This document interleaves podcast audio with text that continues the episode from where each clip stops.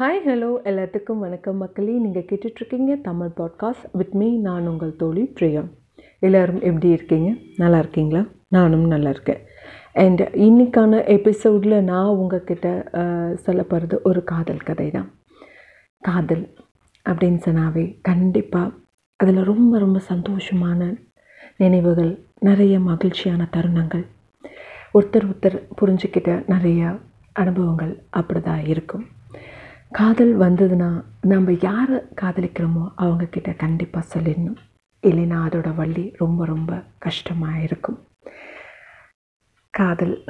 இந்த மூணு வார்த்தை எவ்வளோ மனுஷனை மனுஷனாக இருக்க வைக்கிறதுக்கே இந்த காதல் தாங்க முதல். ஸோ அப்படிப்பட்ட காதல் ஒரு பொண்ணுக்கு ஒரு பையனுக்கு எப்படி ஏற்பட்டு அவங்க லைஃப்பில் என்னென்ன மாற்றங்கள் இருந்தது அப்படிங்கிறது தான் இந்த கதையோட உங்ககிட்ட நான் சொல்ல போகிறேன் என் வாங்க கதைக்குள்ளே போகலாம் ஹேமானிகா. ஹேமானிகா வந்துட்டு ஒரு சாதாரண நிறைய கனவுகளோடு ஒரு ஐடி ஃபீல்டில் வேலை செய்கிற ஒரு பொண்ணு. நிறைய கனவுகளோடு இருந்த பொண்ணுக்கு பேரண்ட்ஸ் கம்பல் பண்ணி அவளோட ஒப்பீனியன் கேட்காம அரேஞ்ச் பண்ணி அரேஞ்ச் மேரேஜ் அவளுக்கு ஒருத்தரை லவ் பண்ணிக்கிட்டு இருக்கா ஆனால் அது யார்கிட்டேயும் சொல்லலை.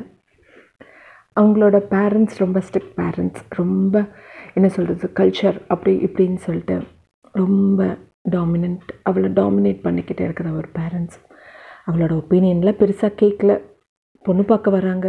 நீ ரெடி ஆயிடு அவ்வளோதான் நாங்கள் சொல்கிற பையனை தான் நீ கல்யாணம் பண்ணிக்கணும் அப்படின்னு சொல்லிட்டு ரொம்ப ஸ்ட்ரிக்ட் பேரண்ட்ஸ் ஸோ அவள் ஒரு பயத்தில் வந்துட்டு கல்யாணத்துக்கு ஒத்துக்கிட்டா. பெருசாக வந்து அவளுக்கு கல்யாணத்தில் ஈடுபாடு இல்லை. அவளுக்கு பார்த்த மாப்பிளையும் ஓகே. பெருசாக அவளுக்கு முகம் கொடுத்து அவள் எதுவும் பேச மாட்டா. எது சொன்னாலும் சரி சரின்ட்டு போயிடுற ஒரு பொண்ணு. ஹேமானிகா. ஹேமானிகா அவளோட வேலை அப்புறம் அப்படி இப்படின்னு சொல்லிட்டு அவளுக்கு கல்யாணம் ஆகி ரெண்டு வருஷம் ஆயிடுச்சு. திடீர்னு அவளுக்கு ஒரு கால் வருது. தேவ். அவளோட அத்தை பையன். ஹேமானுக்கா எப்படி இருக்கு? உன்னை பார்த்து ரொம்ப நாள் ஆச்சு ஹேமானிகா. நம்ம ஃபேமிலியில் ஒரு கெட் டுகெதர் மாதிரி நான் வச்சுருக்கேன். இங்கே கோயம்புத்தூர் பக்கத்தில் ஒரு ரெசார்ட் நான் தனியாக கட்டியிருக்கேன். அந்த ரெசார்ட்டுக்கு வந்துட்டு ஃபேமிலி மெம்பர்ஸ் எல்லாம் நான் இன்வைட் பண்ணியிருக்கேன். நீயும் உன்னோட ஹஸ்பண்டும் கண்டிப்பாக வரணும் அப்படின்னு சொல்லிட்டு தேவ் கூப்பிட்றாரு. அவளுக்கு அப்படி தேவ் கூப்பிட்டானே அப்படின்னு சொல்லிட்டு அவ்வளோ ஒரு சந்தோஷம். சரி நான் வரேன் மாமா அப்படின்னு சொல்லிட்டு அந்த நாளுக்காக அவள் காத்திருக்கா. அவங்க எல்லாருமே ஒரு வெக்கேஷன் மாதிரி அவங்க ஃபேமிலியில் எப்பயுமே ஒரு ட்ரிப் மாதிரி போவாங்க. ஸோ அது மாதிரி அந்த ரெசார்ட்டுக்கும் தேவும் வந்துட்டு எல்லா ஃபேமிலி மெம்பர்ஸையும் கூப்பிட்ருக்காரு அண்ட் uh, கூப்பிட்ட உடனே அவள் ஹஸ்பண்ட் uh, ஹேமானிக்காவோட ஹஸ்பண்ட் இல்லைம்மா எனக்கு கொஞ்சம் வேலை இருக்குது நீயே போய்கிட்டு வா. உன்னோட ஃபேமிலி மெம்பர்ஸ் தானே. சரி உனக்கும் கொஞ்சம் ஒரு ஒரு பிரேக்காக இருக்கட்டும் அப்படின்னு சொல்லிட்டு um, நீ எப்பயுமே ஏன் வந்துட்டு ரொம்ப மூடியாக இருக்க? ஸோ uh, உனக்கு உன்னோட ஃபேமிலி மெம்பர்ஸ் பார்த்தீங்கன்னா உனக்கு கொஞ்சம் நல்லாயிருக்கும் அதனால் நீ போயிட்டு வா நீ என்ஜாய் பண்ணிட்டு வா அப்படின்னு சொல்லிட்டு ஹிமானிக்காவோட ஹஸ்பண்டும் அமுச்சு விட்டுறாரு.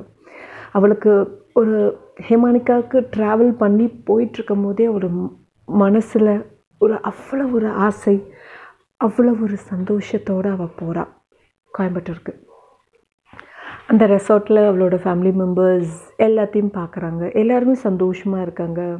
அவளும் அங்கே இருக்கிற ஃபேமிலி மெம்பர்ஸ் கூட அவளோட அப்பா அம்மா எல்லாருமே வந்துட்டு போயிடுறாங்க. அந்த நைட்டு வந்துட்டு ஒரு பார்ட்டி மாதிரி கொடுக்குறாரு தேவ். என்ன சொல்கிறது பெரியவங்கெல்லாம் போயிட்டாங்க. அந்த சின்ன மிடில் ஏஜ் பீப்புள் எல்லாம் இருப்பாங்கள்ல அவங்களுக்காக ஒரு பார்ட்டி மாதிரி வச்சு ஒரு கேம்ப் ஃபயர் அப்படின்ட்டு வச்சு ஒரு பார்ட்டி மாதிரி கொடுக்குறாரு. எல்லாருமே பார்ட்டி முடிச்சுட்டு எல்லோரும் தூங்க போயிடுறாங்க. ஆனால் ஹேமானிகா மட்டும் தூங்க போகலை. அவளுக்கு தனிமை ரொம்ப பிடிக்கும். இதனால் வரைக்கும் அவள் தனிமையாக ஒரு அமைதியான ஒரு பிளேஸில் சில்லுன்னு காற்று அது மாதிரி இருக்கிறது அவருக்கு ரொம்ப ரொம்ப பிடிக்கும்.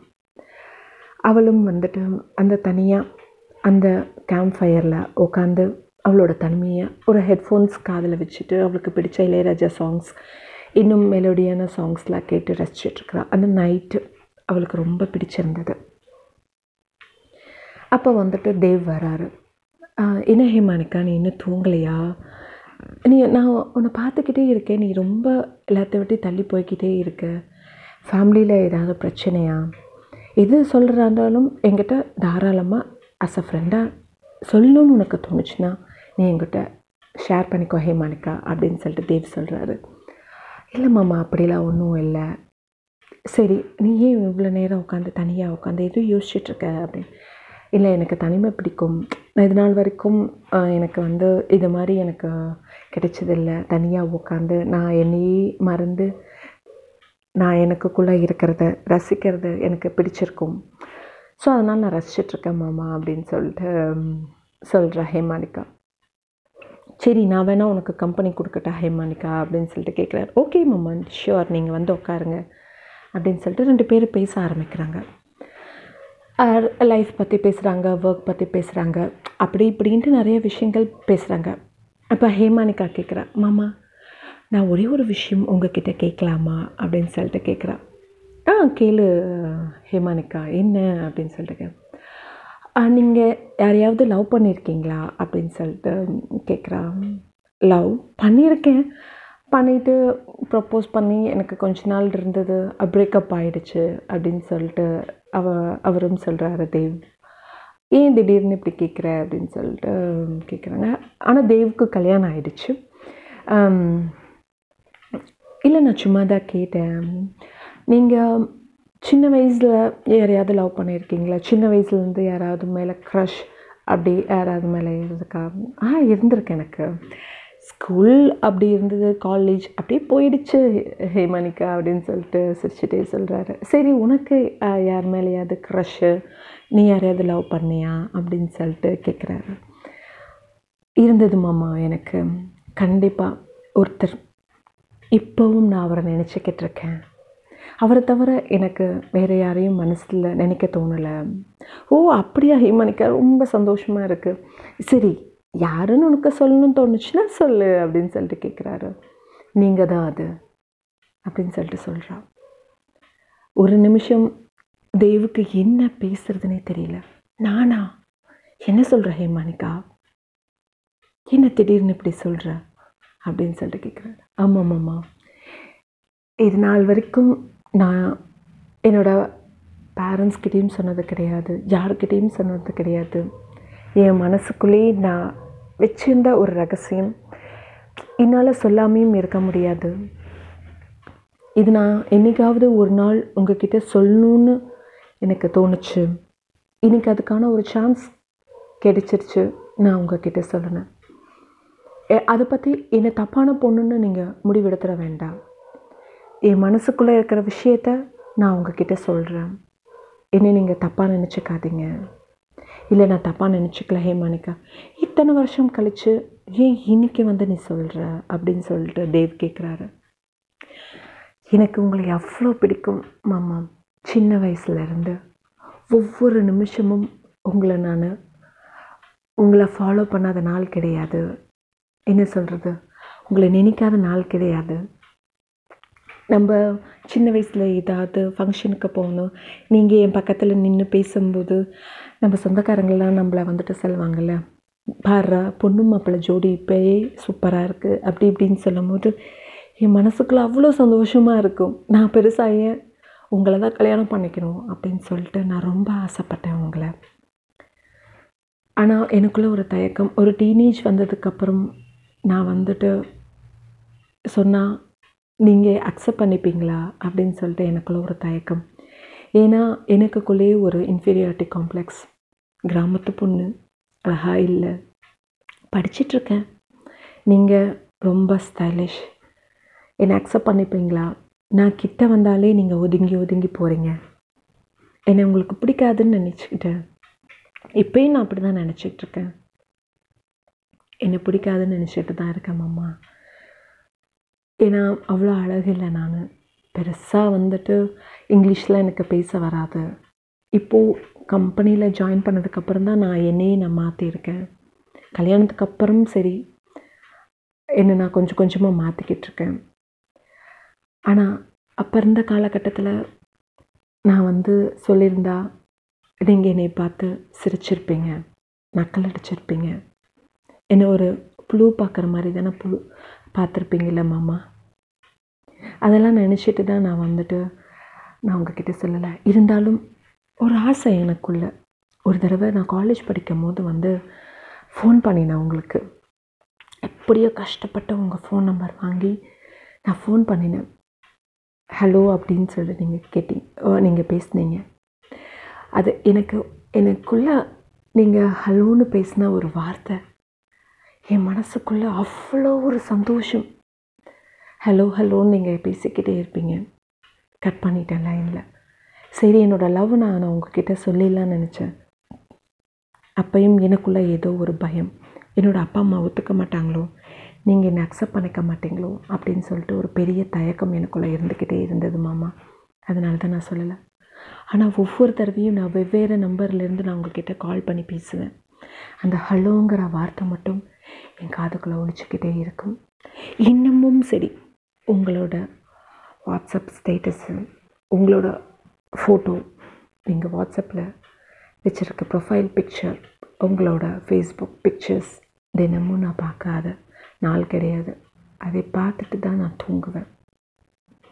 நீங்கள் சந்தோஷமாக இருக்கீங்க அப்படின்னு நினச்சிக்க எனக்குள்ள நிறைய சந்தோஷம். ஓகே நம்ம மாமா சந்தோஷமாக இருக்காரு நம்ம டிஸ்டர்ப் பண்ணியிருக்கா வேண்டாம் அப்படின்னு சொல்லிட்டு எனக்குள்ள நினைக்க நினைக்க தோணும். இப்போ நான் ஏன் உங்ககிட்ட சொல்லணும்னு எனக்கு தோணுச்சுன்னா ஒரு பயத்தோடு தான் நான் இப்போவும் உங்ககிட்ட நான் சொல்லியிருக்கேன். என்னோடய காதல் காதல்னு சொல்ல முடியாது. எனக்கு உங்களை பிடிக்கும் அப்படிங்கிற விஷயத்த நான் ஏன் உங்ககிட்ட சொல்லணும்னு நினச்சேன்னா எனக்கு நான் என்னோடய நாட்கள் நான் எண்ணிக்கிட்ட இருக்கேன். இன்னும் ஒரு வா ஒரு வாரமோ இல்லை ஒரு பத்து நாளோ அவ்வளோதான் நான் இந்த உலகத்தை விட்டு நானும் போயிடுவேன். ஆமாம் ஆமாம் எனக்கு வந்து யுட்ரஸில் கேன்சர் போன வாரம் தான் நான் போய் செக் பண்ணணும். சரி ரெண்டு வருஷம் ஆச்சு இன்னும் வந்துட்டு பேபி ஃபார்ம் ஆகலை அப்படின்னு சொல்லிட்டு போய் செக் பண்ண பார்க்க பார்க்கும்போது தான் தெரிஞ்சது எனக்கு யூட்ரஸில் கேன்சர் யாருக்குமே இது தெரியாது. நான் டாக்டர்கிட்ட கேட்டுக்கிட்டேன். யார்கிட்டையும் சொல்ல வேண்டாம் அப்படின்னு சொல்லிட்டு நான் கேட்டுக்கிட்டேன். ரொம்ப கடைசி ஸ்டேஜில் இருக்கேன் டாக்டர் வந்துட்டு ஏன் இத்தனை நாளாக நீங்கள் பார்க்காம விட்டுட்டீங்க? எந்த சிம்டம்ஸும் உங்களுக்கு இல்லையா? அப்படின்னு கேட்டாங்க. இல்லை நான் பெருசாக எதுவும் ஒர்க் ப்ரெஷர் அப்படி இப்படின்ட்டு நான் விட்டுட்டேன் மேடம் இப்போ தான் நாங்கள் வந்துட்டு பேக்கு பேபிக்காக நாங்கள் பிளான் பண்ணும்போது சரி செக்கப் பண்ணிக்கலாம் அப்படின்னு சொல்லிட்டு வந்தபோது தான் டாக்டர் இப்படி சொன்னாங்க. என்னோடய கடைசி நாட்கள் நான் வந்துட்டு எண்ணிக்கிட்டு இருக்கேன் மாமா. இந்த நேரத்தில் என்னோடய காதலை சொல்கிறேன்ட்டு நீங்கள் தப்பாக நினச்சிக்காதீங்க. எனக்கு ஒரு ஆசை இருந்தது. என்னோடய கல்யாணத்தப்போ கூட நான் மணமேடையிலிருந்து ஓடி வந்து உங்களை கட்டிப்பிடிச்சு ப்ளீஸ் என்னை கல்யாணம் பண்ணிக்கோங்க தேவ மாமா அப்படின்னு சொல்லிட்டு கேட்கலான் இருந்தது. ஆனால் என்னால் முடியல. என்ன பண்ணுறது அவங்க கல்யாணத்தப்ப நான் வந்து எண்ணும்போது எனக்கு அழுகு மட்டும்தான் வந்தது. அந்த அழுகையை முழுங்கிட்டு நான் வந்து அந்த இடத்துல நின்றுட்டுருந்தேன் நம்மளுக்கு பிடிச்சமான ஒரு பொருள். நம்மளையோட இன்னொருத்தவங்க பத்திரமா பார்த்துட்ருக்க பார்த்துக்கிறாங்க. அப்படிங்கிற சந்தோஷத்தோட நான் வந்துட்டு உங்களோட ஒய்ஃப் உங்களை நல்லா பார்த்துக்கிறாங்க. அந்த சந்தோஷம் எனக்கு போதும் மாமா. என்னோடய நாட்களை நான் எண்ணிக்கிட்டு இருக்கேன். ஸோ என்னை நீங்கள் தப்பாக நினச்சிக்காதீங்க. அப்படின்னு சொல்லிட்டு ஹேமானிக்கா சொல்கிறா தேவுக்கு என்ன சொல்கிறதுனே புரியல. ஏன் ஹேமானிக்கா இத்தனை நாளாக நீ என்கிட்ட சொல்லலை? உன்னை எனக்கு பிடிக்கும். ஆனால் பெருசாக நான் உன்னை லவ் பண்ணுறது அப்படிங்கிறதுலாம் எனக்கு வந்துட்டு தோணுது கிடையாது. அதுவும் எனக்கு தெரியும் அம்மா. ஏன்னா நீங்கள் எந்த ஒரு தப்பான கண்ணோட்டத்தோடு என்னை பார்த்ததில்ல. இது எனக்கு சொல்லணும்னு தோணுச்சு. நான் உங்ககிட்ட சொல்லிட்டேன் மாமா. ரெண்டு பேர்த்துக்குள்ள ஒரு அமைதி ஒரு ரெண்டு நிமிஷம் ரெண்டு பேருமே எதுவுமே பேசிக்கல. ஹேமானிகா கேட்குறா மாமா நீங்கள் தப்பாக நினைக்கலைன்னா ஒரே ஒரு வாட்டி உங்களை நான் ஹக் பண்ணிக்கலாமா அப்படின்னு சொல்லிட்டு ஹேமானிகா கேட்குறா தேவ் சரி ஹேமானிகா அப்படின்னு சொல்லிட்டு சொல்கிறாரு ஹேமானிகாவுக்கு ரொம்ப சந்தோஷம். அவரை இறுக்கமாக கட்டி பிடிச்சிட்டு அழுக ஆரம்பிச்சிட்டா. அழுகாத ஹேமானிகா என்ன சொல்கிறதுனே தேவுக்கு தெரியல. கட்டி பிடிச்சிட்டு தேவோட நெத்தியில் ஒரே ஒரு முத்தம் கொடுத்துட்டு தேங்க்ஸ் மாமா. இந்த ஒரு நிமிஷம் இந்த ஒரு நொடி இந்த ஒரு நாள். இன்னைக்கு பன்னெண்டு மணி ஆயிடுச்சு. என்னோட பர்த்டே இது என்னோட பர்ஸ்ட் பெஸ்ட் பெஸ்ட் கடைசி பர்த்டே கிஃப்ட்டு என்னோட இருபத்தஞ்சி வருஷ வாழ்க்கை. இந்த ஒரு நொடி எனக்கு போதும். இந்த நொ இந்த ஒரு நொடி நீங்கள் எனக்கு கொடுத்ததுக்கு ரொம்ப ரொம்ப தேங்க்ஸ் மாமா. அப்படின்னு சொல்லிட்டு அழுதுகிட்டே ஓடிட்டா ஹேமானிகா. தேவுக்கு என்ன சொல்கிறது என்ன பண்ணுறது அப்படின்னு எதுவுமே தெரியல. அடுத்த நாள் ஹேமானிகா அந்த இடத்துல இல்லை. யார்கிட்டையும் சொல்லாமல் ஹேமானிகா ஹேமானிகா கிளம்பி அவளோட வீட்டுக்கு போயிட்டா. ஒரு வாரம் ஆயிடுச்சு. ஒரு வாரம் கழிச்சு தேவுக்கு கால் வருது. ஹேமானிகா இறந்துட்டா. வாங்க அப்படின்னு சொல்லிட்டு கால் வருது. தேவுக்கு ஒரு என்ன சொல்கிறது ஒரு நல்ல ஒரு உயிரை நம்ம மிஸ் பண்ணிட்டோமே அப்படின்னு சொல்லிட்டு ஒரு சோகம். ஹேமானிக்கா ஒரு காதல். அவளோட நினைவுகளோட தேவோட பாசத்தோட கண்டிப்பாக கலந்துருக்கும். காதல் வந்தால் கண்டிப்பாக எல்லாரும் போய் சொல்லிடுங்க. அது தப்பாக எடுத்துப்பாங்களோ? ஒரு பயமோ? அப்படின்னு எல்லாத்துக்குமே இருக்கும். ஆனால் இத்தனை வருஷம் வெயிட் பண்ணுறது முட்டாள்தனம். ஸோ ஹேமானிகா காதல் மாதிரி நீங்களும் யாரையாவது காதலிச்சிங்கன்னா உங்களோட காதலை தயவு செய்து போய் சொல்லிடுங்க. அதோட வலி அனுபவித்து பார்த்தா தான் தெரியும். மறுபடியும் நான் இன்னொரு இன்னொரு எபிசோடில் உங்களை நான் சந்திக்கிறேன். Until then it's Priya signing off bye take care